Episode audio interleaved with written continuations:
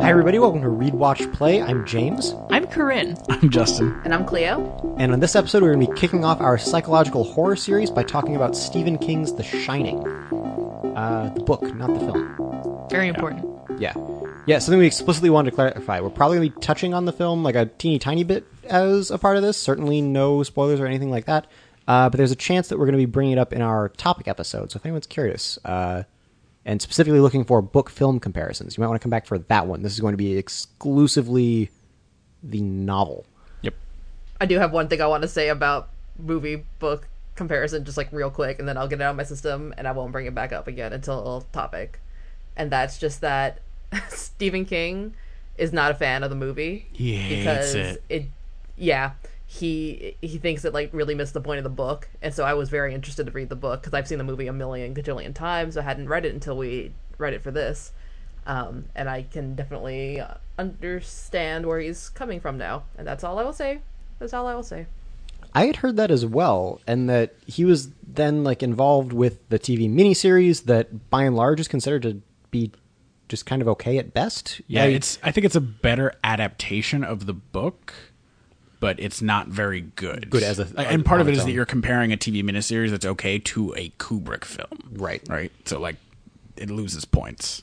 he's had a lot of issues with that in the past, hasn't he? Right, where there's like, Almost will- none of no, nothing of his that has been adapted has gone well. yeah, and the things that have tend to be the things that he really doesn't like. Yeah. Because they have to take it's either his things don't adapt well or the only times that somebody who can create a good adaptation also wants to take enough artistic liberty with it that he doesn't like the end result. Yeah, Which, I, think- can understand from the author's perspective. Yeah, I always think that's really interesting, right? Because I feel like a lot of the times the really good stuff with that is the stuff where it to make it into a good whatever your other thing is going to be, you need to take a certain amount of like Yeah. artistic liberty, and I could totally see that being like a really difficult thing. I wonder how many adaptations there have been from medium A to medium B where the original creator watches the different version and really likes it.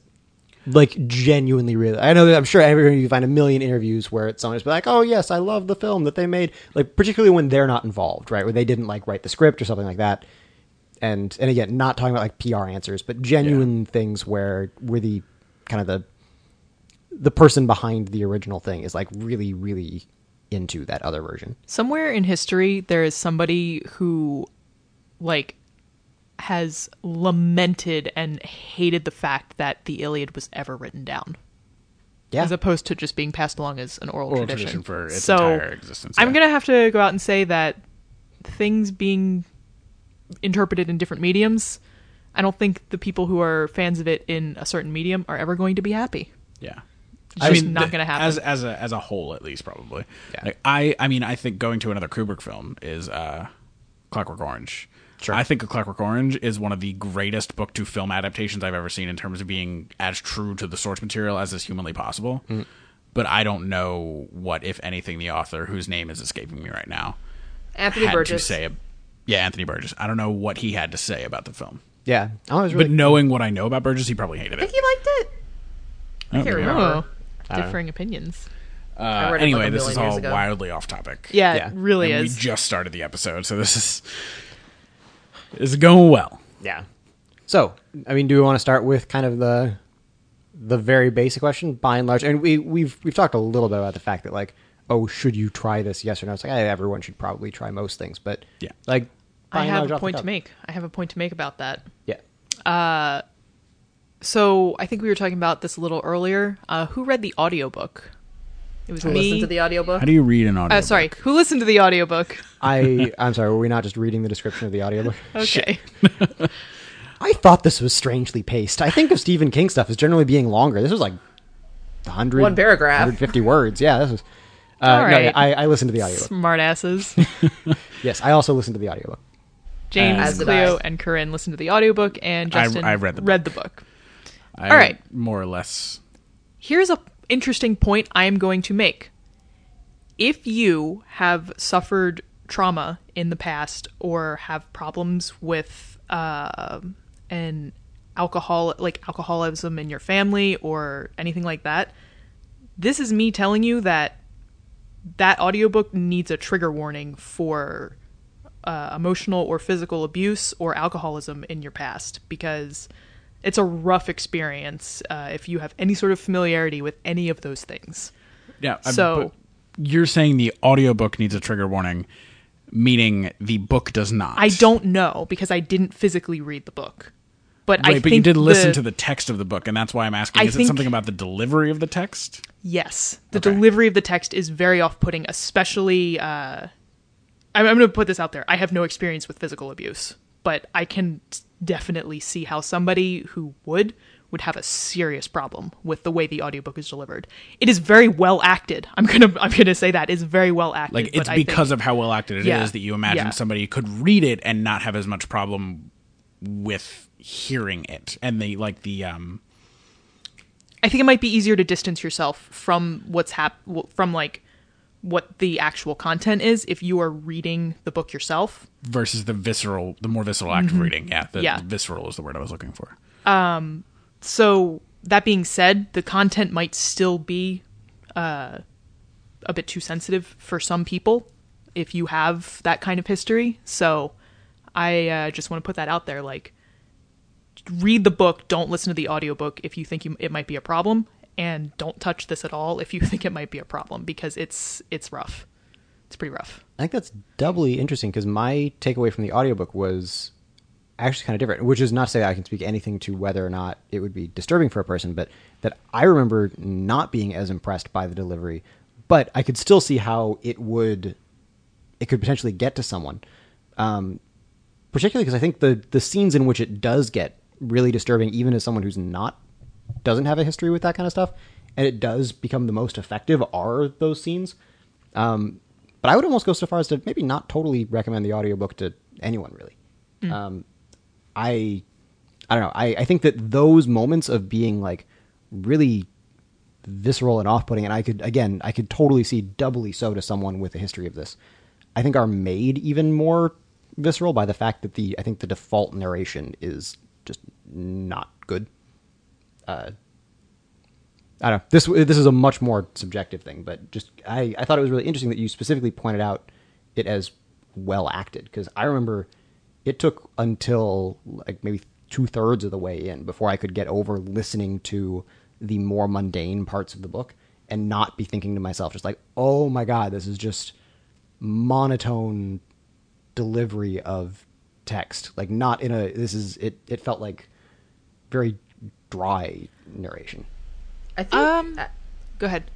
Oh, I was just gonna say, I think like that might actually be one of the things that make the scenes that regard, you know, that talk about abuse a little bit more off-putting because you know there'll be like a fairly kind of normal-ish section, and then we'll segue into one of the more like graphic descriptions of something that's happening and like the dialogue and whatnot, and those will have a little bit more emphasis kind of put into the lines and the delivery. And There's a stark of- difference in the delivery between like a mundane passage and uh, one of those like creeping, uh, intrusive thoughts that the you know is occurs in the text without hitting spoilers. Uh, and the I love the, how that was written. the difference is incredibly striking when you're listening to it. I don't know how it's written visually, Justin, to your point, uh, but the the way it is read is incredibly effective. I I guess I would agree with that. I guess for me, it's I I don't know that the trade off ends up being worth it for me. It it the way that it ends up highlighting those moments where things start shifting away from the mundane. Uh, I don't know that that's worth making the mundane that makes up so much of this book. Uh, So mundane. uh, yeah, like it beyond mundane. Like I think that's that was the big thing for me. But again, that's purely from an acting standpoint. I also wasn't bothered by that. I thought Yeah. the voice actor did a perfectly good job with everything else, and So- wasn't didn't find him monotone or hard to listen to. Yeah, maybe that's just me then. I thought that the I thought he did particularly well on the dialogue parts. Um, and I guess everything else being as sort of like backdrop or stage directions, it kind of fit in my mind, and it was not difficult at all for me to listen to. I I, I didn't honestly find myself getting bored at any point. Interesting. I got Yeah, I agree with uncomfortable Corinne. at many points, but not bored. Yeah, I actually I, raced through this book in three days. Very compelling. Maybe it's just me then. Um 'cause because I know I, at least as someone who listens to a, a fair amount of audiobooks and just and but again maybe this is also just the things that I tend to listen to as audiobooks versus the things that I prefer to uh, read the physical copies of. Um, I tend to prefer to read things that end up being more thoughtful and listen to things that are more plot driven. And so I found more of the the stronger audiobooks that I've listened to to be ones where it feels like there's someone telling you a story as opposed to something that feels like um, a a person transmitting text to your ears um, with the acting coming in as it does in this kind of sporadically. I don't know, but again, it, it sounds like I'm I'm in the minority here, so maybe maybe this was just me. But um, It's probably a subjective thing to begin with. Oh, it, it, and it certainly is. Um, and I would never disagree that those moments that are most likely to be disturbing or hurtful to someone are the ones that are the most striking, even from my perspective as someone who was not getting anything additional from that. I completely agree that those end up being the most effective, and you know whatever effective means to you. But yeah, that was one of the big things for me. That was just like in in my listening, it. I I would I think Justin, you put I think you did a good job of summarizing what I was trying to get at. Where I I, I felt like the mundane parts ended up coming across as too much. So, but again, So, audiobook pe- peculiarities aside, uh, we can do the the also typical, you know, did you like this? Or what did you think of this? So, I read The Shining for the first time when I was like 10 years old. Um, I I am exactly the kind of child whose parent was just like, here you go. Just you you clearly want to read this thing, go read this thing. And I read a bunch of Stephen King when I was like 10 to 13, 14 or so. Um, but I didn't remember a ton of it, and I'd actually read the sequel more or less cold when I picked it up a few years ago. Uh, so it was really nice to come back to it and to be able to gra- like be able to read this as an adult who could actually understand everything that was really going on in this book. Because like reading it the first time was more almost reading it from Danny's perspective, basically being only ten, right? And Danny was five, but very precocious five. yeah, um, it, it fiction five. Yeah, but but reading it as a like as an adult like very much changed how I read the book and and being able to to look at the kinds of stuff that was being explored in this outside of the typical like supernaturalness of it all. So like personally, still a, a favorite of mine. I've been back and forth on whether I liked it or not. Um, it was definitely like like I said, I devoured this thing in three days. Very compelling. It was there were just a lot of parts that were hard to get through, um, and Uh, how so? well, for all the reasons I described previously. Sorry, it- I yeah, I I wasn't sure if you meant that or just like parts where it. Like the, N- the was- writing was terrible. No, It no, it was it was just very uncomfortable, and I really just wanted, like, in a in the most, I I just really wanted someone to die in the book. I was just like, just die, just please die, just go away. I want that to be your fate. Please die. I hate you so much. Go away. Um, it's uh, there. I, I think this is probably a discussion to come back to for post spoilers for me. Okay. So I But I you're more or less ambivalent still. You, you can't say one way or the other. it it was a compelling read and I enjoyed getting through it or mm, I liked listening to it, but it was it was very hard to get through. Right. Very very hard. So I, I don't know ultimately. Yeah, I was also I would call it good, not great. Um, which I know is weird. I mean, I know it's considered to be like really good by a lot of people. I don't know if some of my stuff was it feels kind of dated and it's kind of weird coming back to something that was written in the seventies. Yeah, late Um, 70s, 77. 77. Yeah, so something like that where kind of going back to it, some of the structure feels a bit dated. I don't know if it's kind of the case where, and we've dealt with this for a few things where um, some of the stuff feels a little bit cliche, but maybe that's because it was really innovative at the time, and then everyone else just has kind of ripped it off since. Right. Um, I don't know. I I was very rare. It was always entertaining. I guess is the word. Um, I never just like wanted to not be reading it anymore, but I never felt like I was getting a lot out of it. There wasn't a lot where I was like actively compelled to go to it. It was it was never a chore, but um, I don't think it was ever really like a joy either. Um, also coming up with you know stuff from post spoilers, I was just not a fan of the ending.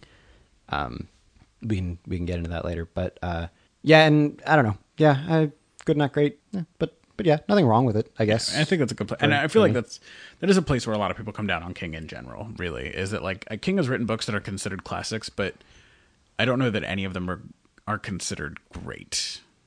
Yeah, I yeah. For context, there, this was um this was in a lot of ways like the first like Stephen King that I'd actually like really read. I oh, I, I read this in the first Dark Tower book, like right around the same time in the last like month. I don't remember. I think I might have started Dark Tower and then we decided on this, so I put that on hold to read this. So it's Right. kind of like a weird phrasing. But I mean, beyond that, I had read like like the backup story he wrote in American Vampire, and I remember thinking, it's like God, I just wish they had gotten Joe Hill to do this instead. But that's for a separate reason. That's because Joe Hill just understands comics. better. I was than gonna say he's been writing comics for years. Yeah, no, that totally comes down to Joe Hill's just a better comics writer than Stephen King is. But um, so like I just hadn't had like a lot of exposure to him in the past, so I think I'm still just figuring out where I fall on him overall. We were talking about this a little bit. I, I he's clearly a very strong writer, and he's got great ideas. I don't know that he's for me. Um, I it, it's the kind of the same deal. Everything I've read of his thus far has given me that same like. I can see how objectively you're very talented, and I like a lot of the stuff that you seem to have going on. I just don't It's just not hitting the right points. yeah, I don't get that kind of like positive feedback out of out of interacting with it that I do from other things. So I'm gonna be one of those things where I'm just gonna have to be like, yeah, I I feel like I get why people like this, but not my thing. This was actually my first Stephen King anything that I've ever read.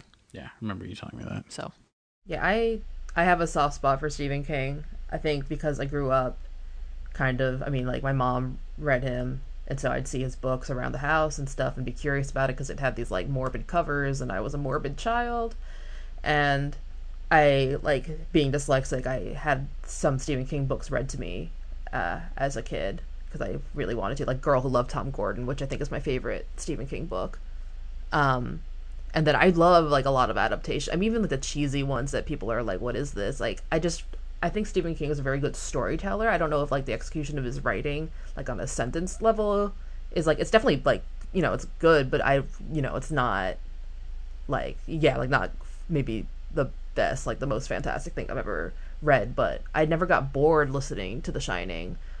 Um, which I can't say about like all Stephen King stuff I've like read or listened to. Like sometimes he could probably use a little bit more heavy editing.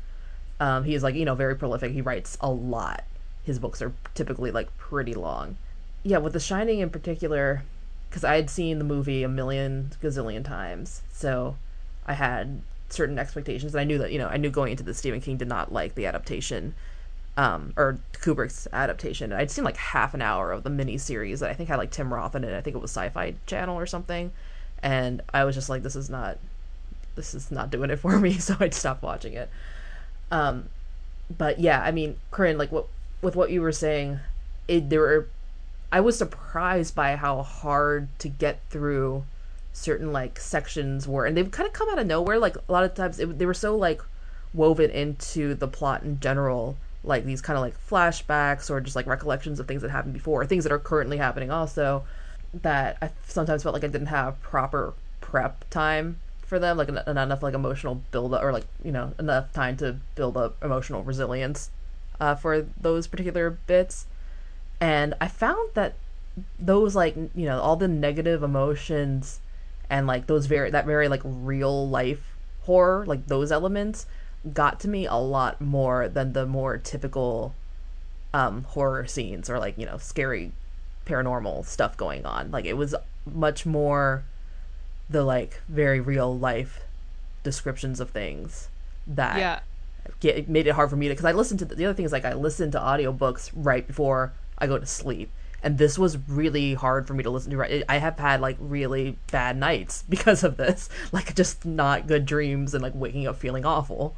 I uh, I was actually summarizing my listen to of this to a friend of mine because uh, we were we were hanging out um, the basically the day that I finished it, and one of the things I said to her was uh, the real the real villain in this book is the permissiveness that society gives to male anger, and Yeah. that was it was just horrifying. It was a horrifying book in that regard yeah, I definitely agree that the the real life aspects of this was it was it was rough. It was rough reading. and I yeah I will say like personally I definitely found moments to be triggering like it's not and it's Stephen I think that's like, you know, it goes to show that Stephen King I mean, I think I don't wouldn't say that he's like was inconsiderate in his writing and he was just doing it to like be shocking and stuff. Like it felt like it was coming also from a personal place and that like it wasn't something he just threw in for shock value or like, oh, let's like see how fucked up we can make these characters. It felt like,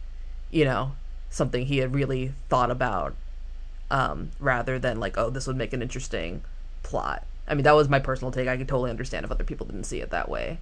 I I normally don't like to pull a lot of stuff that I know about authors like real world situations into discussions about their fiction or vice versa. But in this one, one thing that I had known coming into it that I had I had just heard sometime previous was that and correct me if my understanding or my hearing of this was wrong. I thought I checked it earlier, but um, I, I could be off. But that Stephen King had said that he had written this kind of at a time when he was feeling just some kind of like just general like anger or frustration that he had a hard time really understanding where it was coming from and things where he was just like he would be like just kind of uncharacteristically and sort of unexplainedly frustrated with his family and that he was feeling like really awful about that and that that was where a lot of this came from where he was just trying to deal with the fact that just some days he would not really understand why he was mad that day. Um, and it was it, things like that and that this book was in a lot of ways uh, a product of kind of what you were talking about like a very personal time like something that he'd put a lot of thought into and where it wasn't uh, again exactly like what you were saying. Uh, it wasn't just like oh how can i make this like scary or shocking? It was him kind of like working through wherever like that was coming from. Um, again as someone who has not seen the movie my understanding is that's also where some of that frustration with the film adaptation was with that just this was of all of his works this was one that does have some of those personal ties to just what he was dealing with in the moment and trying to get over which i could see making it difficult right like if you if, i don't know if i wrote something that was like really personal or semi-autobiographical or something like that i mean which is not to say that you know stephen king tried to axe murder anybody but Nobody tried to axe murder anybody. that's true that's a that's yeah. No good call. Um, visual that i'm aware of from the movie but Yeah. doesn't actually come up in the book. Fun fact thing i didn't know. Though it's the one thing i knew about the shining coming into it. It's that The one axe. thing that everyone knows. Yeah is that there's an axe murder. Well or like that there's like axe sequences. I don't There's there's Jack Nicholson walking around With an axe, yeah. with an axe. yeah like I, yeah. Fun thing. Sorry you know spoilers for the book for later. No axes.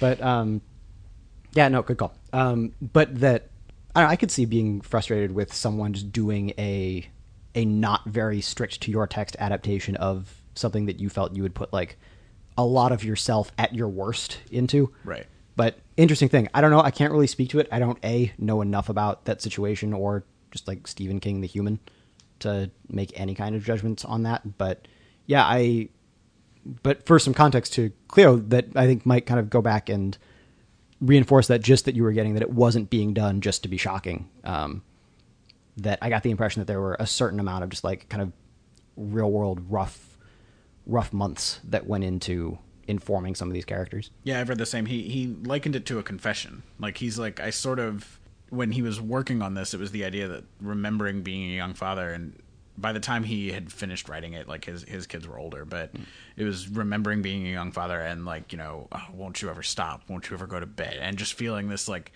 almost irrational anger toward his children. He's like, you know, now that I've had time to reflect on it, I really think it is this thing that young mothers and young fathers will kind of go through especially having children for the first time it's just sort of this like irrational like it's this it's this new this like crazy new like draw on your energy and your life that is so unexpected no matter what society really tells you that that a lot of people will go through those emotional sort of like reactions against their own children I do want to say though, um, I there there were multiple instances where I had to remind myself that the the book was trying to vilify these these things. Right, the Like book is I making had them- to remind myself, okay, this is terrible, but he is supposed to be the villain. Like Right. or this this occur this is supposed to be a not good thing. But I, I don't know. It- The fact that I had to remind myself of that fact meant that it was it felt like it was kind of dangerously toeing the line of glorifying which for me at least it not not glorifying but it just it dwelled on it so much you know i don't know it, it was not good Maybe Not like good it was trying me. to justify it a little bit, or like yeah i mean humanize it. especially because there was that whole passage where we are getting into spoiler territory We're also at the right time to be getting into spoiler territory, so I think we just take it as a sign. We're it's becoming harder and harder to talk about it without getting specific. So let's, yeah i i don't know is there anything else break. we want to talk about before the spoiler break Nah. all right Yeah, I mean, so I mean, I, obvious. I would say sort of comments and warnings from from here. It sounds like whether or not any given person should interact with this in whatever way, be it novel or audiobook or what have you. Um, sounds like that's going to have to be way more your call than ours, as anything is, because we don't decide what you read. Um, unless you only read stuff that we pick, in which case, oh shit, are we sorry about Armada? But um, yeah, if you only read stuff that we recommend, please let us know. That'd be a weird life choice to make.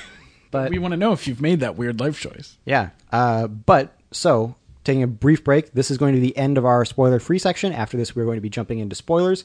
We're going to do another plug for this series as a whole, which is psychological horror. We are starting with this Stephen King's The Shining, moving on into Jacob's Ladder in our next episode, followed by The Evil Within after that. We're going to be coming back around to all of these things in our topic episode, and this is also where we are going to be introducing our series after that, which was going to be sci-fi noir. sci-fi noir. Yeah, sci-fi, Sci-fi noir. right. This is psychological horror. Yeah. This is psychological horror. we're there we made it Shit. Yeah, what are we doing for sci-fi noir, Justin? So, for sci-fi noir, we're going to be reading Altered Carbon, which is one of my sort of favorite off-the-wall books that most people haven't heard of. Uh, watching Blade Runner, uh, like the We could watch Dark City. Sorry. and we'll be playing Gemini Rue, which I know by name and nothing else. yeah i don't think any of us have played it None of us know anything about it, and yet we chose it. So Maybe it's not even a sci-fi noir game. Who knows? yeah, we're gonna get halfway into this. This is rough. It'll make no sense. Yeah. Okay. All right, moving on. Yeah. Moving on, we're gonna jump into a summary, and then we will be right back. In Stephen King's The Shining, Jack Torrance takes a position as the winter caretaker at the historic Overlook Hotel. Along with his wife Wendy and son Danny, Jack moves into the Overlook shortly after losing his job as a teacher for physically assaulting a student. A recovering alcoholic, Jack has had difficulty controlling his anger in the past, even going so far as to break Danny's arm once when he was very young, but hopes that spending the season in the isolated Overlook will give him the time he needs to break his dependence, work on his writing, and improve his relationship with his family. At first, Danny is hesitant to go. Tony, Danny's imaginary friend, has shown him visions of a bloody hallway, a hulking monster, and a dead woman in a bathtub, all painted with the mysterious word red rum. But, sensing that it is important to his father, Danny agrees to go along.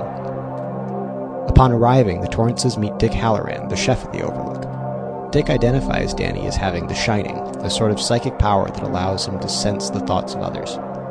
Dick, who also has a shine, tells Danny that he has sensed some strange things in the hotel, but he assures him that these things are like pictures in a book and cannot actually hurt him. Nonetheless, he instructs Danny to call out to him using his shine if anything should happen to the family. Shortly after the Torrances' arrival, the regular season Overlook staff leave the hotel and the family is left alone. During the first few weeks at the hotel, things go fairly well for them. Jack works on his play and keeps the Overlook in good condition. Together, he and Wendy teach Danny to read. However, both Jack and Danny begin to experience strange occurrences around the hotel. Jack begins to become obsessed with the Overlook's history. Danny senses a fire hose chasing him down the hallway and feels a strange presence in room 217. Later, after Jack presents him with a supposedly empty wasp's nest, he is stung several times when wasps emerge in the middle of the night. Wendy, though she does not have any strange experiences of her own, senses that something is off and considers taking Danny back home. However, Danny wants to make his father happy and insists that he is fine, despite the frightening visions. Wendy continues to consider leaving until the snow begins, trapping them in the overlook for the winter. Once the family is no longer able to leave, the occurrences get stranger and more sinister. Jack begins to show signs that he has started drinking again, even though there is no alcohol at all in the hotel. He also has strange, vivid dreams about his father, an alcoholic and abusive husband. In one of these dreams, he breaks the family's emergency radio. He also finds himself unable to work, getting upset with Wendy and Danny without reason or warning. Meanwhile, Danny decides to explore room 217, remembering Dick's suggestion that the spirits that Danny can sense in the hotel are no more dangerous than pictures in a book. However, upon entering the room, he discovers the ghost of one of the hotel's previous residents.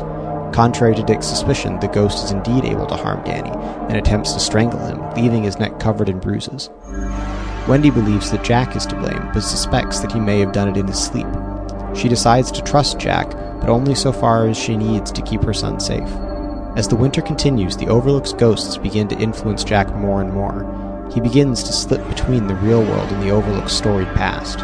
Danny senses the danger and starts to call out to Dick using his shine. Dick, who spends the winter working at a hotel in Florida, receives Danny's message and sets off back to Colorado. Eventually, the ghosts convince Jack to kill Wendy and bring Danny to them. Wendy, with the help of the recently arrived Dick, tries to defend Danny from Jack, but Jack wounds both of them. However, Wendy is able to stab him during the fight. Jack survives the attack, but the hotel's power over him grows substantially. He proceeds to hunt Danny, shouting after him like in the visions that Tony showed him. As Jack approaches, he stops, having briefly wrested control of his body away from the Overlook, and urges Danny to run before the hotel regains control and uses a roque mallet to bash Jack's own face in before continuing to follow Danny. As Jack approaches Danny a second time, Danny realizes that with all of the commotion, Jack has neglected one of the winter caretaker's most important duties, releasing the pressure from the boiler. The Overlook runs Jack's body down to the basement, giving Wendy, Danny, and Hallorann a chance to escape. As the three run from the hotel, the Overlook explodes behind them, killing Jack, and they escape on a snowmobile. Months later, Dick has a new job as a chef in a resort in Maine, where Wendy and Danny are visiting. All three seem to be doing well, with Hallorann helping Danny adjust to life without his father and teaching him more about his powers. Right, thank you. That was a beautiful uh, summary, James. Yeah, thank you, me, for that wonderful summary of of uh, Stephen King's The Shining. Um, but yeah, so do we want to just continue the conversation that we were having before, right up in through spoilers, or is there anything else that we wanted to sort of get out of the way before we get into what I just- assume is going to be kind of the, the meat and potatoes of the episode? Let's just keep skimming because it's going to lead us right to the meat and potatoes, and that's what we're here for. All right. I'm hungry. All right. I'm hungry too. Okay. Um Okay, so there's there's explicitly a passage in the book where Jack is reflecting on the play that he's writing and he's like, you know, previously I identified with this character, but now I'm identifying with uh the Like first, you The- identify with the the, the student, but right? And now then- he is identifying with the teacher and he went on to ruminate on how he has found himself identifying with the quote unquote villain character of a narrative in the past and just like he just thinking about identifying with the the the villain characters and seeing where this stuff is coming from and things like that. That to me felt like you know a big sign saying you know this you know everything's going to be terrible but sympathize maybe with some of this like just in the writing meta directed at the book I could see that. I mean, I, see, the thing is, I think uh, a lot of that probably one comes from the fact that Stephen King put a lot of his own darkness into Jack as a character, which creates in the author a desire to also make that character sympathetic. It just makes sense to me. and that's fine but here's the problem jack was a bad person trying to be better. Right. that is an objective fact and i can get behind trying to see the reasonings behind that and finding redemption and all that and seeking to better yourself despite past mistakes.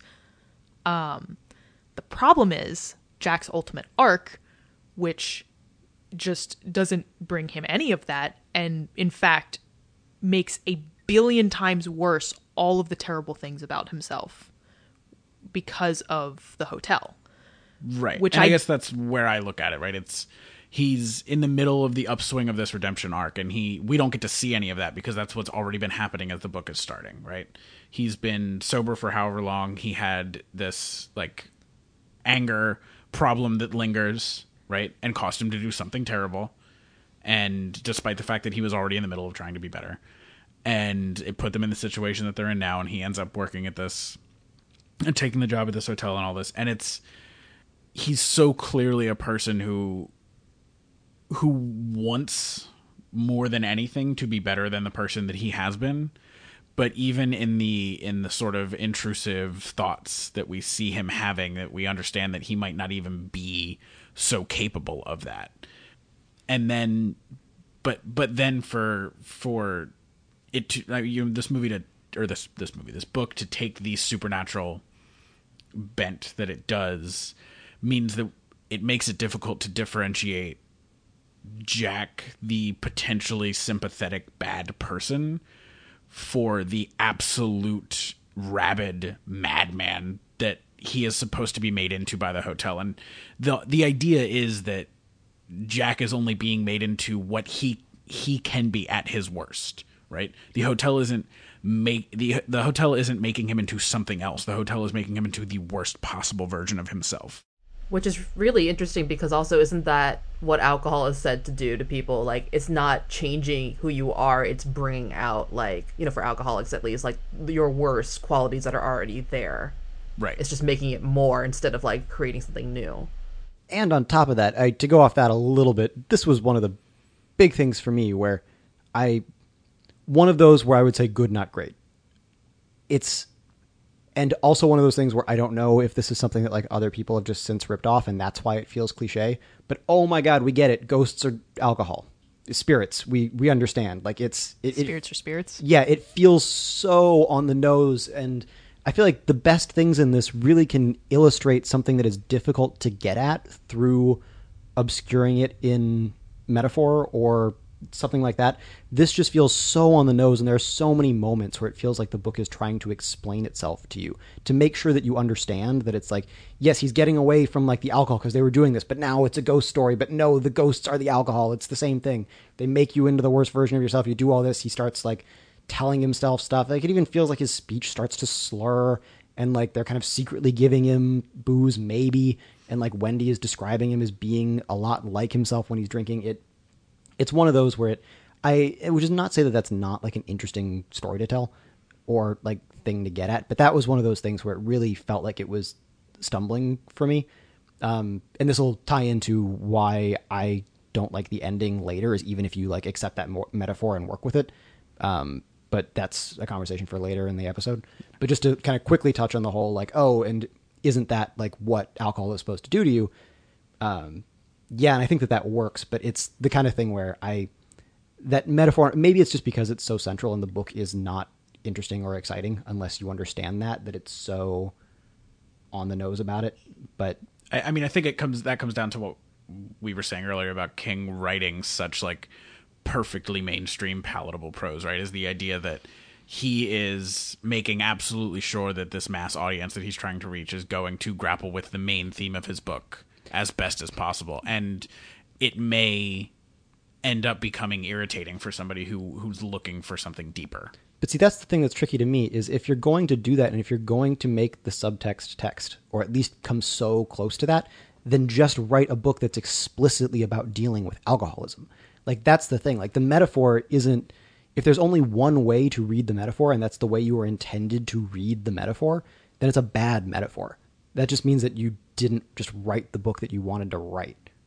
Or eh, that's the thing for me and that's where the just purely from a craft perspective i totally see where he's getting at. I get the idea of likening it to a haunting of likening it to these are like spirits that are controlling him and bringing out the worst of him and he does a great job of illustrating that kind of stuff and bring out and i guess that's where the merit is but i've i don't know and maybe this is it's hard to say if this is something that, that I brought into this or if this is something that's in the book, but I feel like I've heard so many people describe this as like this really like thoughtful metaphor or something. I don't think it's that. Like I think a thoughtful metaphor is the kind of thing that leaves the ambiguity for you to pull something out of it that varies from person to person. Um, this is this just feels like a thinly veiled thing. And like it's thinly veiled and every so often they pull it back to make sure that you saw what was on the other side just in case you didn't get it. That's the part where that perfectly palatable prose becomes not palatable to me. And that's the thing where it's like it that's where I have a hard time dealing with just the the pure writing. But not to pull us too far off from the uh, the discussion of what that makes Jack and the degree to which we can we can sympathize with him. But for that that quick aside, that was where a lot of my struggles, which is like the book itself, came from. It was like Right. that was that becomes frustrating. Real fast. Was anybody else like skin crawlingly disgusted by the mouth wiping thing? Yeah, that was gross. That it like Like was, that he just always did it, and he did it so much that he started to chap and like ruin his own lips, and that like Ye- mm, I mean, yes. I mean, ultimately it led to that, but even just the repetitive action of it, be the way it, it like kept being specifically stated, made a normally innocent action to me become disgusting. Like every time he said it, I cringed. It was gross. It was really gross. Which I guess you know, good think- effect, but I think that that's one of the big successes of it, and that's what makes it difficult for me is the fact that King clearly does an amazing job of creating that that like unsettling thing out of something so ordinary. Right. Like that's the big thing, and he made the ghost creepy, the ghost scary, like all of that works, and I completely agree with that. The mouth wiping is a wonderful example of something that like the first couple times he does it, it's like, oh, it's weird that he's pointing out that he's wiping his mouth, and like, well, you know, okay, whatever, that's that's okay. But then, like, you know, it just happens over and over, and it's like, yeah, that something so mundane can become so unsettling, which I feel like is the strength of the book overall, right? Making, bringing unsettling feelings out of mundane things. really want to wipe my lips right now. do it, do it. Not gonna do it. We're all gonna watch you. I'm still not gonna do it. I'll do it. I'll do it right now. I'll wipe my goddamn lips. You Okay, wouldn't Jack. dare. But circling back to sympathy, right? Yeah. I think it makes it very difficult both for Jack to be a character that you can sympathize like I can basically I can understand both sides of it. I can see Jack as a character that people can sympathize with, and I can see Jack as a character that people abhor and believe does not deserve sympathy. Because it's it's the idea that Jack is not doing anything f- uh, up until a certain point, really. Uh, Jack isn't doing anything that is not himself, and so there's the idea that the hotel is making him into this version of himself when he was trying so hard to be something else. Um, and he is more like he he can't. It's impossible for him to try hard enough to be that better person in the environment that he is in which is where it's easy to sympathize. But at the same time, he is still the hotel isn't doing anything that he isn't capable of, which sort of makes it very easy not to sympathize with him at all. I uh I don't necessarily want to bring this discussion around to this particular point, but I have a feeling that line in the sand of whether there's, you know, some sympathy and understanding or whether it's, you know, abhor I abhor you and there's no forgiveness here. I feel like that might be a gendered response. Um because there's I you know, Cleo, feel free to feel free to chime in here with your thoughts on the matter. But uh there's the the his his anger is hugely frightening to me. I, I don't know if it's frightening to me in in a way that it would be frightening to you or to James. Um and it's not it's not necessarily like even it's not necessarily the anger that the hotel eventually brings out in him. It's the anger that he shows as an everyday like just man. He broke Danny's arm well before he was at the hotel. Yeah. Yeah, his his anger is terrifying. Right. And I mean, I guess, I, like, his anger is terrifying to me.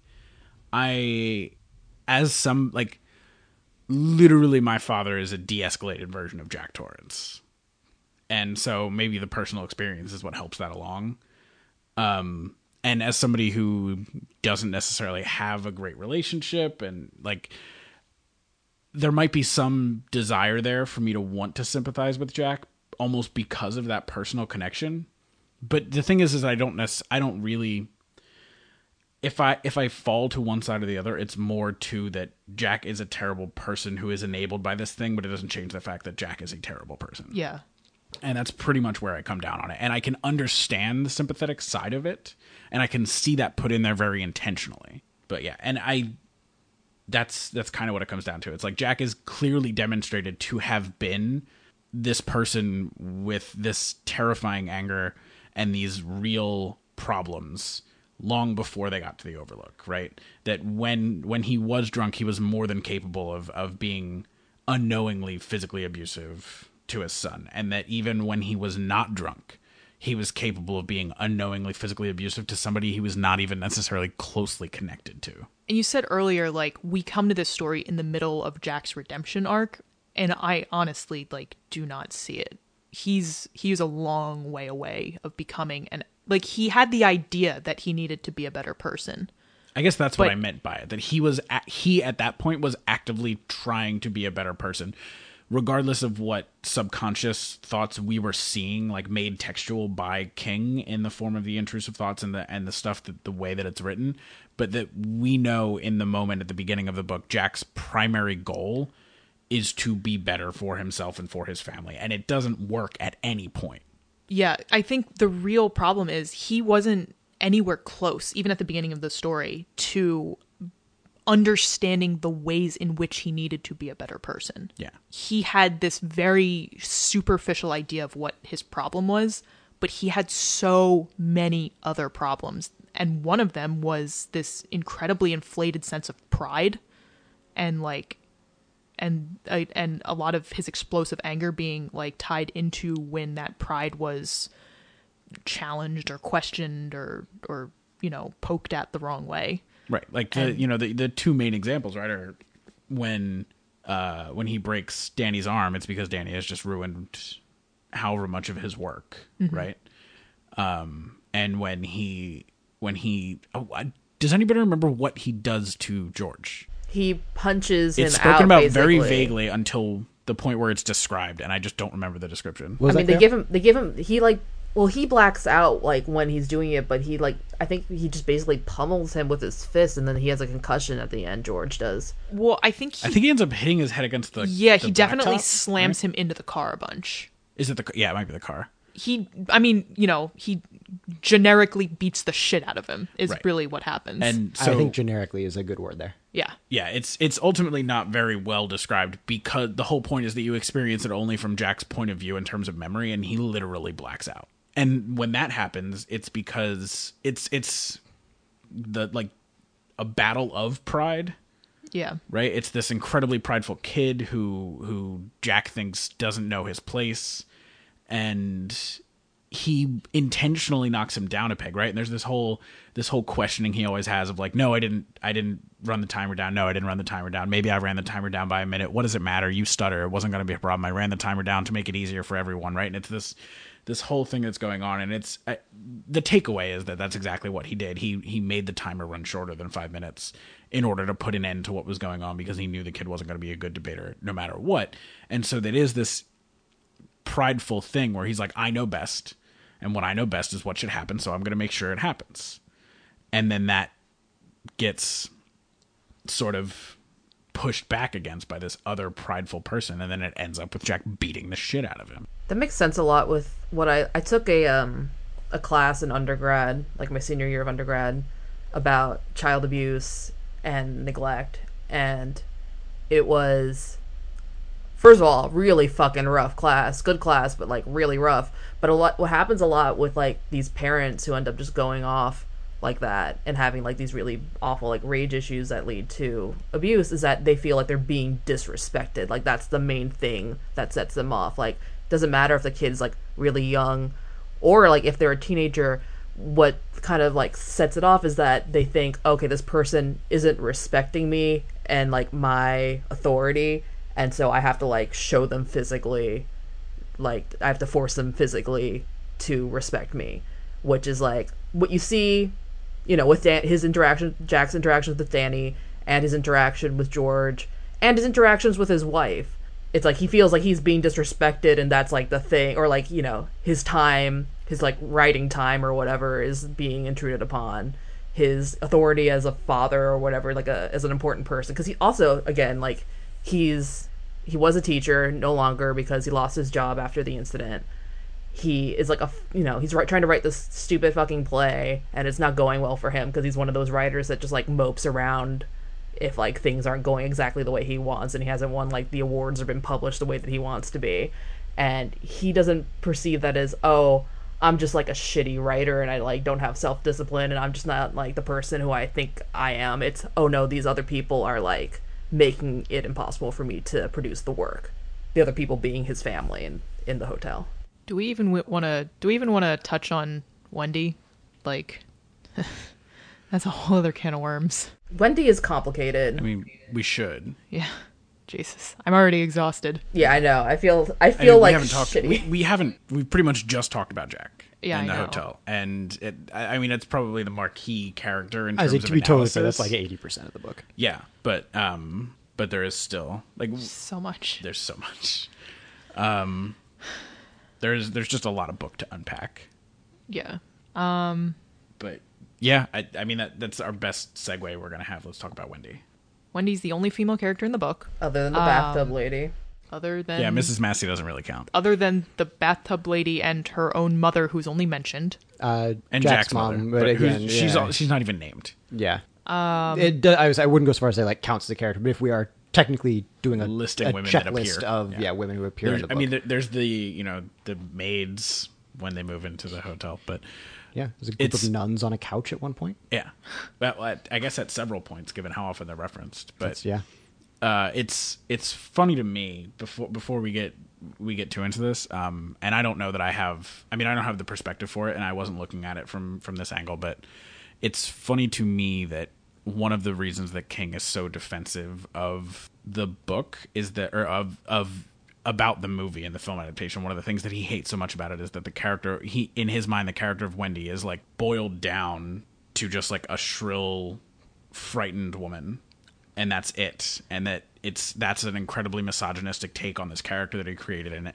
it seemed odd to me because wendy is given depth but she's not given much depth to me So here's the thing. Uh, I have a lot of feelings about Wendy, and I'm going to try to parse through them as succinctly as possible. Um, Wendy, in my mind, is the hero of this book. yes Uh, absolutely, 100% the hero of this book. And the we just said, you know, Jack's narrative is 80% of the book, and that's 80% of the book read from the perspective of someone who who increasingly thinks of and is made to think of women as spineless, shrill, nagging, disrespectful characters Yeah. who, t- you know, chain a man to a corpse, as it was put in the book. Yep. But given that we do see things from Wendy's perspective, you know, we know all of her reasons, all of the reasons that she stays with Jack and talks to Danny about what Danny wants and tries to work through what would be best for for her and for Danny and for for everything for everyone involved. Like she she's not you know sitting there plotting against Jack and she's not just this this you know dim pale unthinking creature who is just staying with a clearly abusive man because she can't imagine the thought of leaving him. Right. Sh- She can, and, And her does. options are Yeah. dismal. yeah You know, it's it's kind of a what choice does she have kind of thing.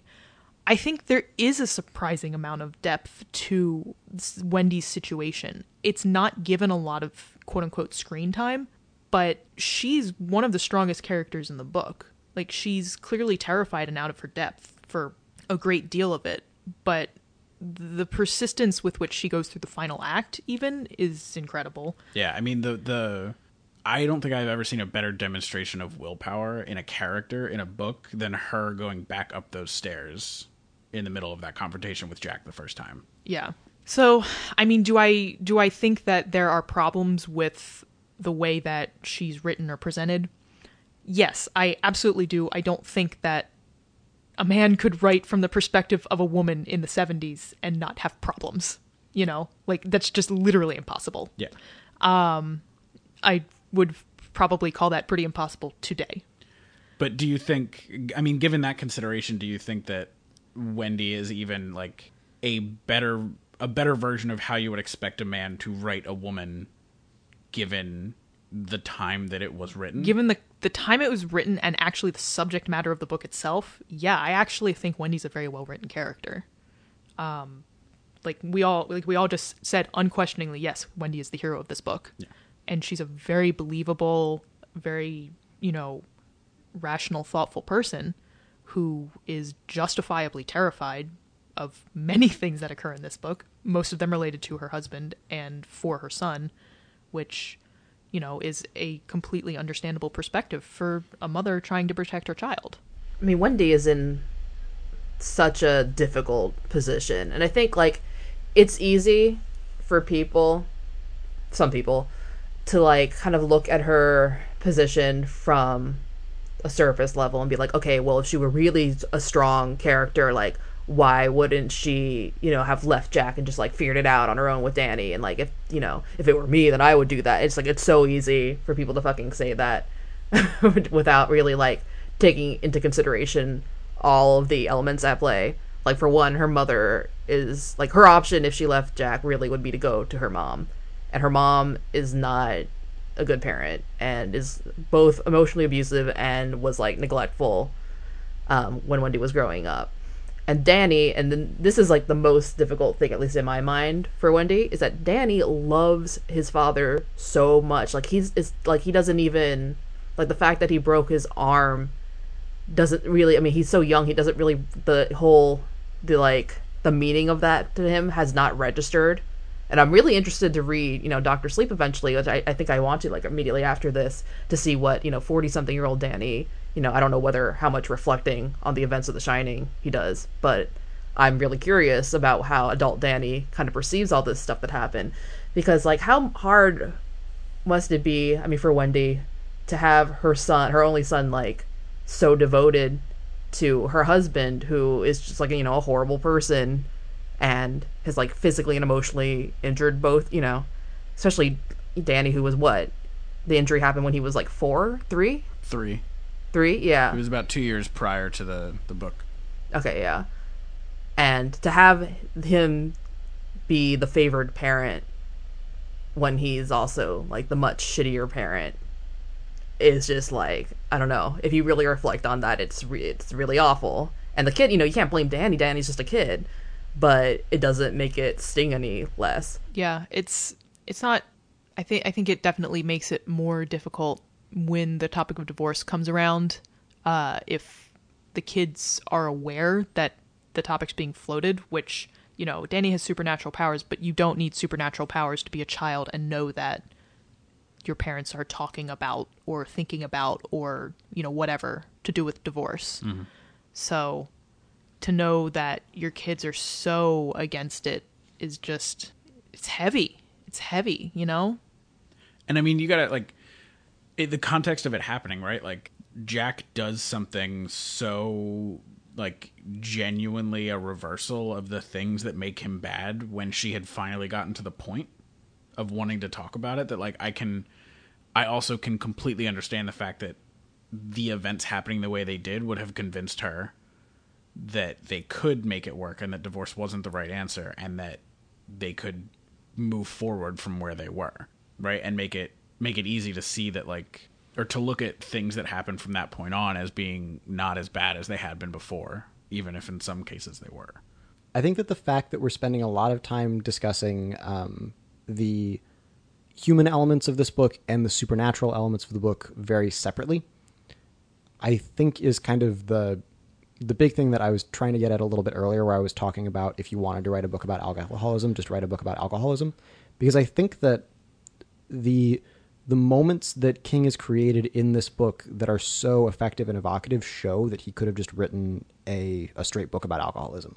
I don't think there's any question in my mind that he's a strong enough writer to have been able to do that. And I think that the supernatural stuff that is in the book make very clear to me, even as someone who hasn't read a lot of other Stephen King, and I would, I know plenty of people would argue that his, by and large, his work overall suggests that he totally could have written a very good, just supernatural book about a haunted hotel. Um, for me, the failing is the two of them coming together, uh, and the fact that, and the going from the one to the other, and the fact that it seems like neither of them really works unless you have the context of the other. That this is a story just about Jack's alcoholism doesn't really work because ultimately the the sort of tragic crash of that him wanting to be better doesn't come explicitly from alcohol. It comes from the metaphor for alcohol and the context that makes the metaphor for alcohol more meaningful than just like oh ghosts is uh, explicitly the fact that they explained you that the ghosts are the metaphor for the alcohol, um, which is where that kind of trouble comes in for me. And I think like the more I hear us talking about this, the more that clarifies for me that that's the thing that is hard. That each of these halves I think could have really worked on its own, except that other half that explains the spirits or that um, gives a conclusion to the alcohol is not given in the same context as the other half that makes it that would have made it work. The place where this becomes the most difficult for me is in the ending because I said this a little bit before. I I don't understand the world in which this book ends with only Jack dying. Uh, that's the big thing that didn't click for me. And I, Justin, based on some of the things that you've said about Doctor Sleep, it seems like retroactively King has gone back and made Danny's life harder post the events of The Shining. Uh, but with what we actually do get just from the text as it exists and you know as it was presented originally until like 30 years later, um, everything's pretty hunky dory after the guy. If you it, let's say let's eliminate the the metaphor and we say it's just a story about the alcoholism, right? Somehow Jack's alcoholism manages to destroy only himself and not his entire family with it. And like it, it almost makes it seem like with the ending of this it's this is jack breaking the cycle somehow that his alcoholic and abusive father like passed that on to him and that i don't know somehow these ghosts have made it so he does not pass that on to danny or doesn't just like fuck danny up for life. Right, and like that wendy's all okay and you got dick hallorann who's like on one hand kind of an interesting character on the other hand uh, as far as we can tell the only african american character in the entire book that's kind of got a whole thing that's one of those ones that feels super dated as the kind of like wise all-knowing black guy Yeah. who like comes in and explains all the mysticism I Um, was happy that, r- real fast as an aside, I was really, really happy that Dick Hallorann wasn't just, you know, uh, an expositional figure that pops in at the beginning of the book. I was actually very happy that he came back and was objectively heroic. I agree with that except for the fact that that doesn't make any sense in the story Nope, but, you know, which is the whatever. big thing for me because at that point he becomes so much of just it, he goes from being it, he ends up being two just really unfortunate uh, literary devices the wise expositional black guy to the bizarre deus ex machina Yeah. uh, at the very end um, again though telegraphed in such a way as to literally hold up a sign that is just like, hey, if anything ever goes wrong, which oh worry, it's totally not going to wrong, except we all know that's exact. Just do this thing and I will come, and that's how the book ends. And at that point, I guess the question is like, oh, does Dick make it? Is everyone okay at the end? And that was the big thing where I was going through, and that was what was so frustrating to me about the ending, is that a it all turns into a dumb action movie, uh, and b again somehow the the only way that this like ghost story is really standing at this point because of the context or lack thereof is it's a metaphor for Jack's alcoholism uh ends up just destroying him and everyone lives happily ever after with like this awesome chef guy which was kind of the thing that was like weird for me. The ending felt like extremely unearned. Like i feel like i could have done with that if the ghost story was just a ghost story right and it wasn't like Right, and the, you know the hotel collapses in on itself because they've solved the mystery of the haunted hotel. Yeah, And exactly. they're able to move on from that. But yeah, but it's not that, right? Like it's so explicitly this thing that you never get to wrap up that easily. That's what made it feel so like weird and easy and unearned and I wasn't really sure what anyone was was going for with that.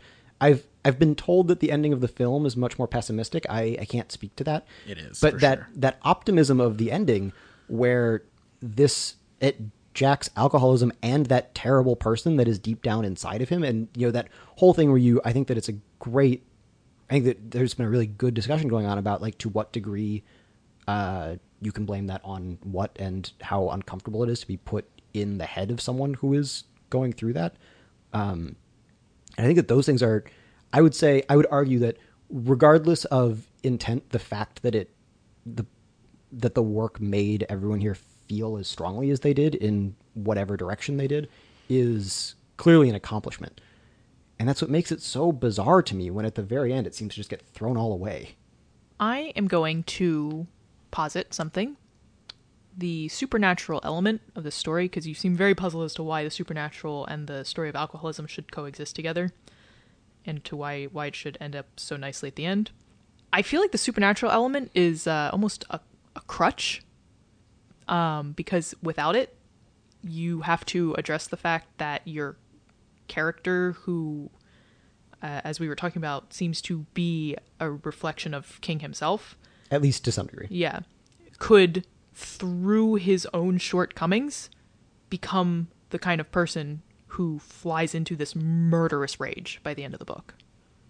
Like and it, it's almost like because of how much of himself he's putting how much of his own he recognizes them as his own darker things right and and he's he seems given the way he's spoken about it in interviews he seems to definitely be inflating these things because it's almost like in a state of reflection the things that he thought then feel even worse to him now right and so he's inflating them in this character to give them to give them the way i mean obviously there are a number of other reasons Well, and it's it, also fiction, right? Like right it, you need to do yeah. that you need to make it compelling but um but, you still can't if there's so much of yourself in that character to allow him to do that is just the, the supernatural element is there to say, "Oh, look, this character might be a reflection of me in some dark times, but I would never do that. It would take a haunted hotel and angry ghosts to make me actually reach that point of explosive anger." Yeah, I and I think that's the thing that makes it sit strange with me is that it. I think that there's an interesting, if discomforting, story there Yeah. uh, to just the human element, and I think that the the work that King puts into the human element uh, indicates that he is a strong enough writer to have done that. And I think that the work that he puts into the supernatural uh, supernatural element indicates that he's a strong enough writer to have just written the entire thing as supernatural and not made it the kind of thing where the two seem to be working together to create this crutch that you're describing.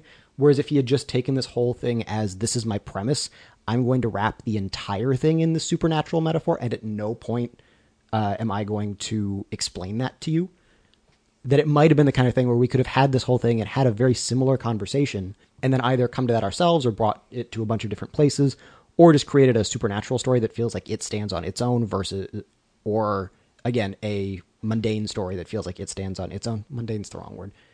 A, Human- a, a natural human. a human yeah let's go with that. Again it, not to harp on that as kind of my my main criticism that the two i think ultimately weaken each other by explaining each other and i think that that's, They do weaken each other. It's a mark of fear. The supernatural element is brought in because of fear. Hmm, interesting.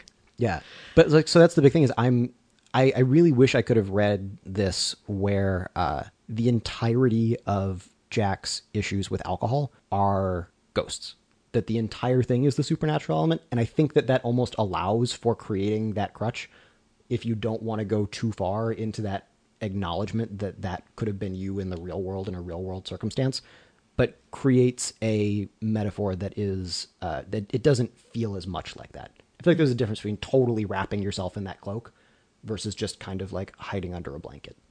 I do think a lot of it comes out of the process of writing this book. The the book started about a like a psychic child like Danny being stuck in a psychic like like a psychologically compromised similar to the overlook kind of thing uh theme park. And it was called Darkshine.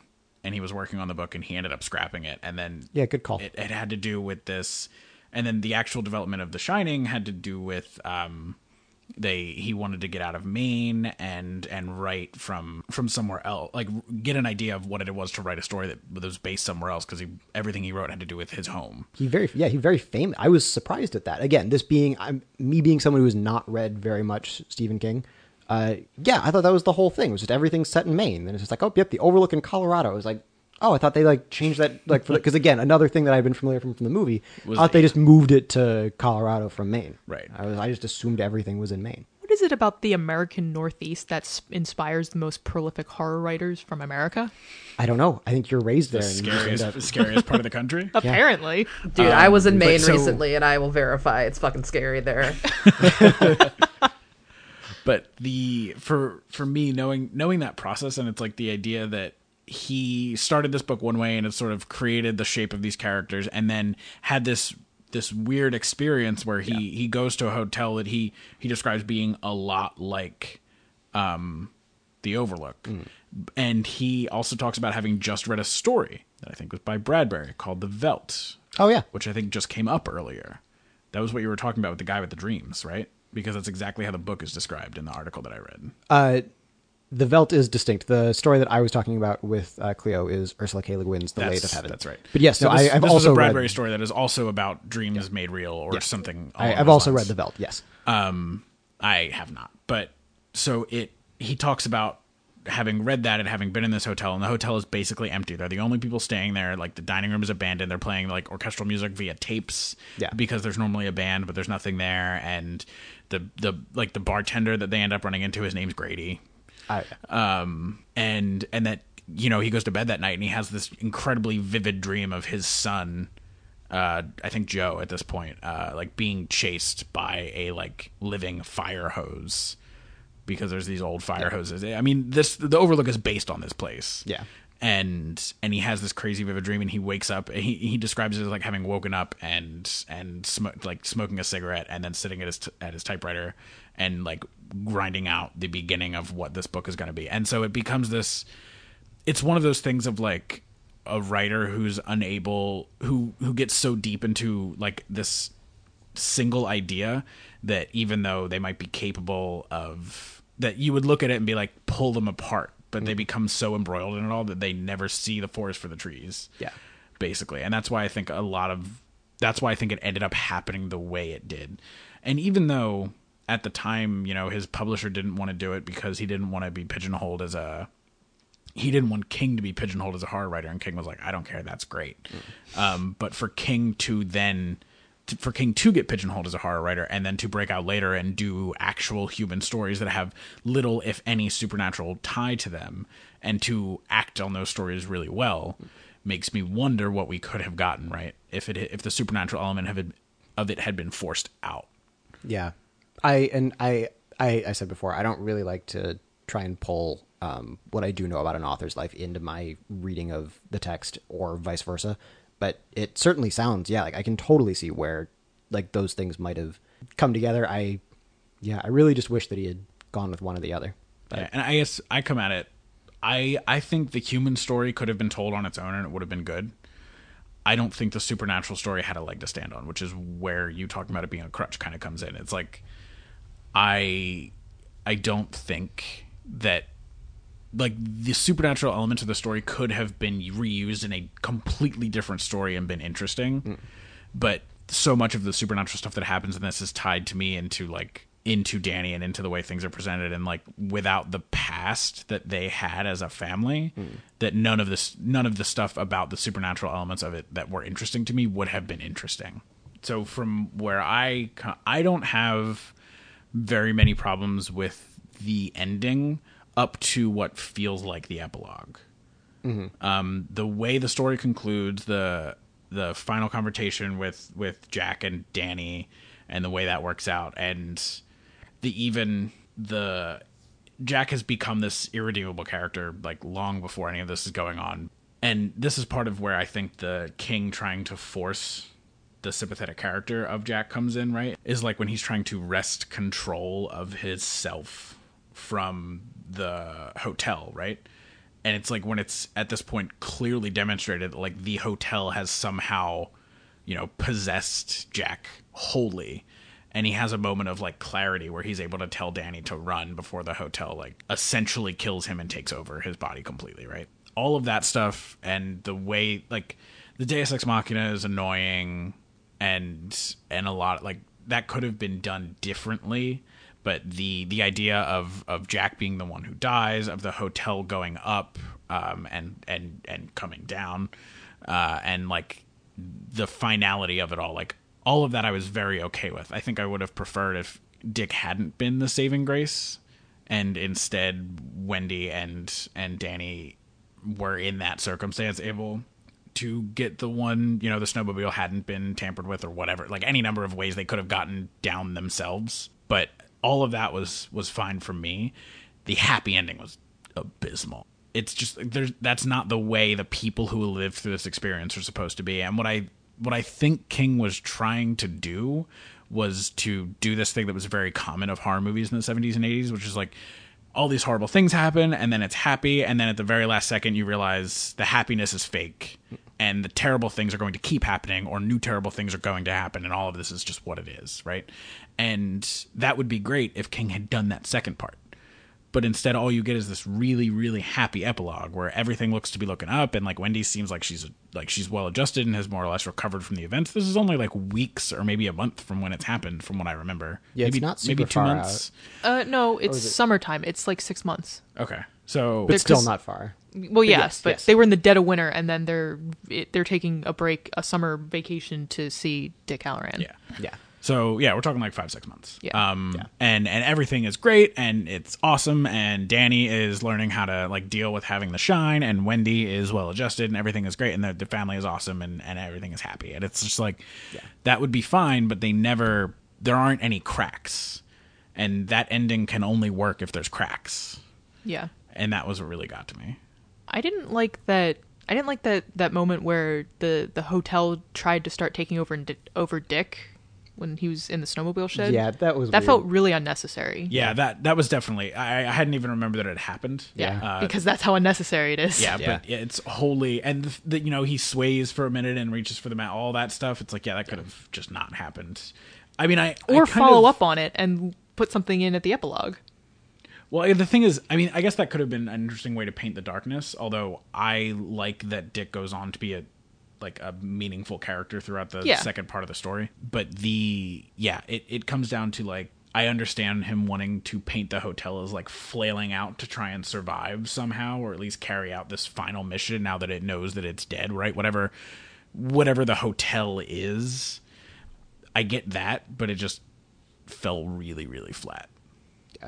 Yeah. I I I agree. I thought that whole thing was weird. It and even if that had like come up in the epilogue, I feel like it would have been such like a weird kind of cheap thing.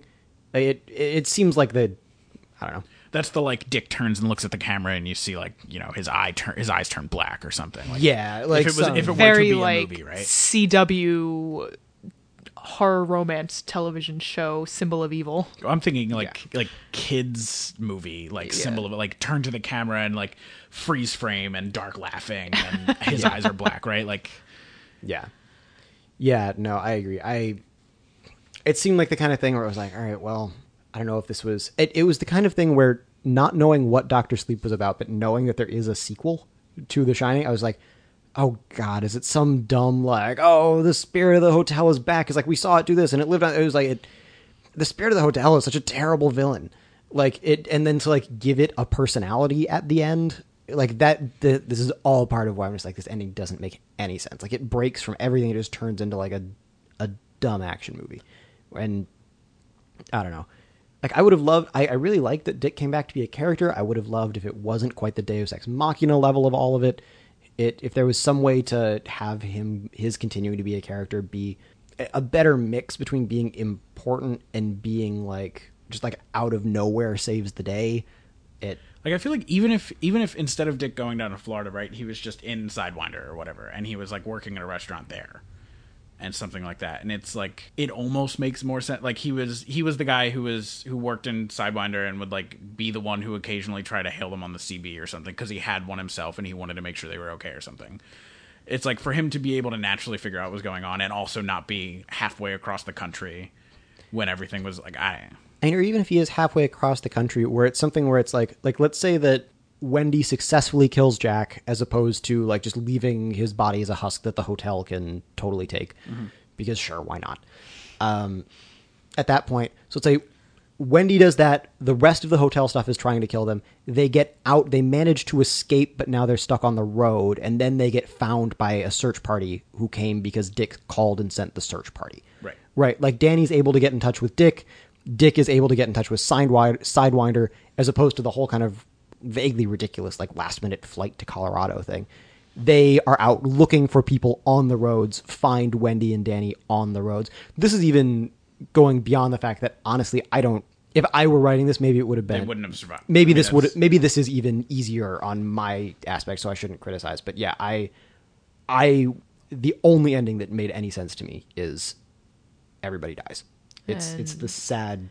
They get out, they're in the snow, Wendy dies, and then Danny cuts into her stomach and sleeps inside of it overnight. Yeah, exactly. Yeah. And then dies of starvation. Oh no, and then the search party. No, and then the search party. Han Solo shows up. Right. yeah, exactly. I forgot. Sorry. then Han comes. Yeah, he wakes up. He's being held up by his feet, and then yeah. But but no. Sorry. See, like it, if I we were going to see, that would have been my thing, right? Where I I like bringing Dick back in. I like doing all that kind of stuff. I don't know how I would reconcile that with the fact that as I was reading this, like it didn't seem to thematically click that. um not only do do Danny and Wendy get off without uh, seemingly without a scratch, but that they survive at all seemed weird and out of sync to me. But even then, like I, if if we're gonna say they need to survive, how would you bring Dick in as opposed to the way that it was? I I would have had Dick be the reason why they make it back to civilization. Without literally being. without literally showing up and like tear like carrying them away on his noble steed. He comes in he just he can get the message to sidewinder and say like fucking listen to me go out and look for people. Like there are people stuck on the roads you know and can do that and that's the whole that's how you bring the shine back because for a book called the shining holy shit that has very little to do with the story Yep. I took this like moonshine. Like it was like it was supposed to be like a some kind of like a red herring. We were supposed to think that the shining's the thing that's really important, but in fact it's a reference to the alcoholism that's the actual story. I don't know. Two last, I guess, sort of lighthearted fun questions, Yeah, let's do it. and then I guess we'll wrap. Yeah, sounds good. All right. What was everybody's favorite supernatural element? I'm gonna go first. The hedge animals. Yeah, those are creepy. Uh favorite or creepiest? Either. Uh, yeah, Depends take it on as how you will. define favorite, I guess. I thought uh like Grady showing up later at the bar and just like Jack like talking to the ghost bartender about shit was funny. And then like and even just like the thing in the kitchen. Like obviously like creepy and unsettling. Right. But like just kind of the the goofiness there. I think creepiest was like the little kid in the playground. Or the lack thereof, right? Like he gets a feeling of something, but he never sees anything, right? Doesn't he see a hand like coming out of the thing at the end, like grabbing at him? I feel like he I think he he like says that he felt a presence like trying to get him, but never that he saw anything. Oh, I thought that there was explicitly like a grabbing hand coming out from the You and your creepy hands. Yeah. The thing is, It's I think such he a des- thing with you I think scary he describes it that way. He's like, you know, it felt like there was someone reaching for me, right? There was a hand Yeah. that was trying. Like he describes it that way, but it is it's supposed. To, it's a sim- right. You know, it's Yeah. it's a metaphor. It's it's not actually there. I, I just thought that there was explicitly a point where, like, as he was looking back, he thinks that he sees a hand Yeah. coming out of like the the snow fort and the concrete rings. I do want to say real fast. Uh, I thought the way that the the bar scenes were done was was really cool. Mm. The way like the first time around when he was just like kind of imagining it and being like, "Oh, wouldn't it be nice if I could get a drink?" The way that all the responses were written in the third person to mm. to show that separation versus the actual di- lines of dialogue that came around when he was losing his mind. Mm-hmm. That was really well done, and I liked it a lot.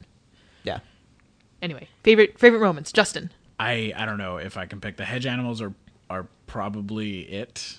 Yeah. Like to be honest, I would like to pick something different to be different, but I I don't think I can pick anything besides the hedge animals. All right, Cleo, favorite uh, supernatural element. I I remember something that I wanted to say earlier, so you're gonna have to bear with me for a second. But okay, but okay, so it's all related.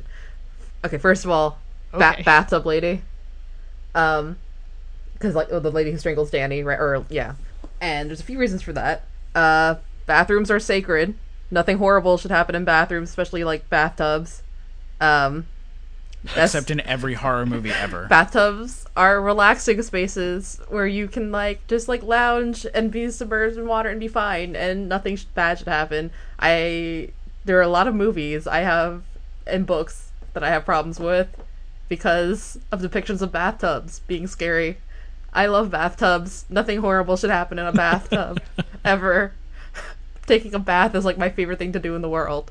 Also, funny thing that I wanted to remember I was like laughing earlier, you guys were like, What the fuck are you laughing about? And I was like, I'll bring it up later. Um the description of the lady like and I can't remember it was was it when it was it, like was Jack looking at her, but he was like they were talking about like, oh her pubic hair was like floating in the water. And it was like this is like the sentence about her pubic hair floating in the bathtub water, and then later on when like Jack sees George in the tub, right? That's what happens. Like he sees George in the tub, and he's like, "Oh, his his like penis was like floating in the water, also limply." It was just like Yeah. There's a lot of Yeah. descriptions of like pubic areas in water. Floating Float- genitalia. Yeah, floating genitalia. And I was just like, okay, like enough so that it, like the description, the same description basically happened twice, but with like two different people. I was like, that's a very like specific thing that It's Stephen well King known to be the most buoyant part of the human body. I was just like, okay, this is interesting. Um, and then I don't. Yeah, I guess that was it. Just like nothing bad should happen in bathtubs. And I don't know, like I don't know if you guys have seen like The Changeling, or like actually, yeah, like any horror movie ever. People are evil. Yeah, pretty much. Yeah. yeah, it's all of them. All right. So, what was your second All right. question? Second and final question.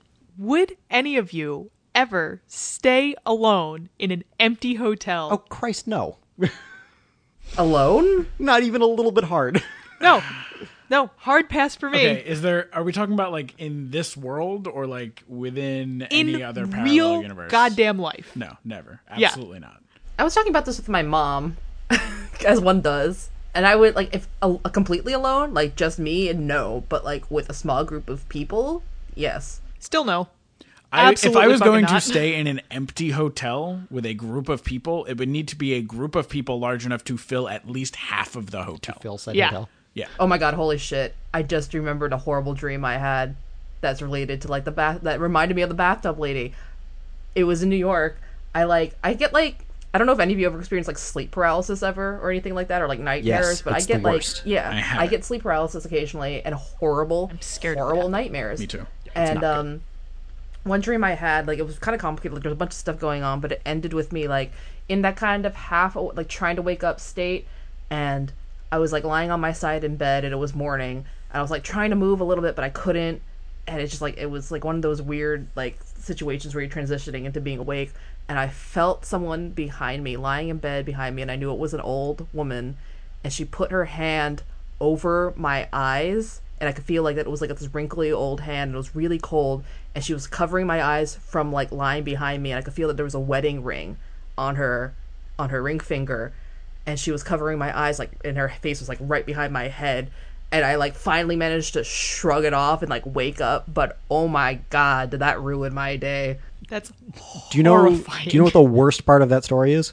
I have had the first half of that dream beat for beat. oh my god like an old woman like with cold hands It, except not the hand. I woke up. I threw myself. I rolled.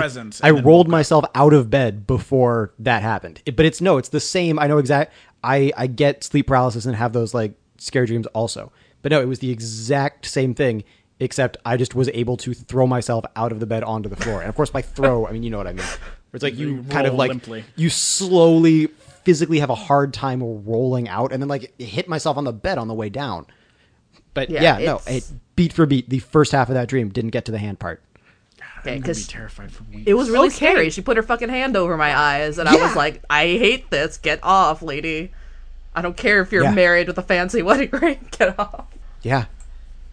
Oh God. well, so on that note, All right. At some point, we've got to like compare these sleep paralysis dreams. Oh, I have a bunch. maybe don't. Maybe don't. Go ahead and do it. Not with us. yeah.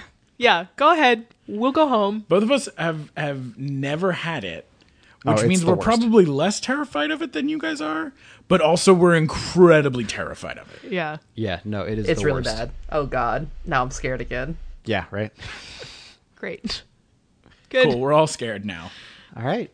So, with that, that was our that was our episode on The Shining. Come back next time. We're going to be discussing Jacob's Ladder.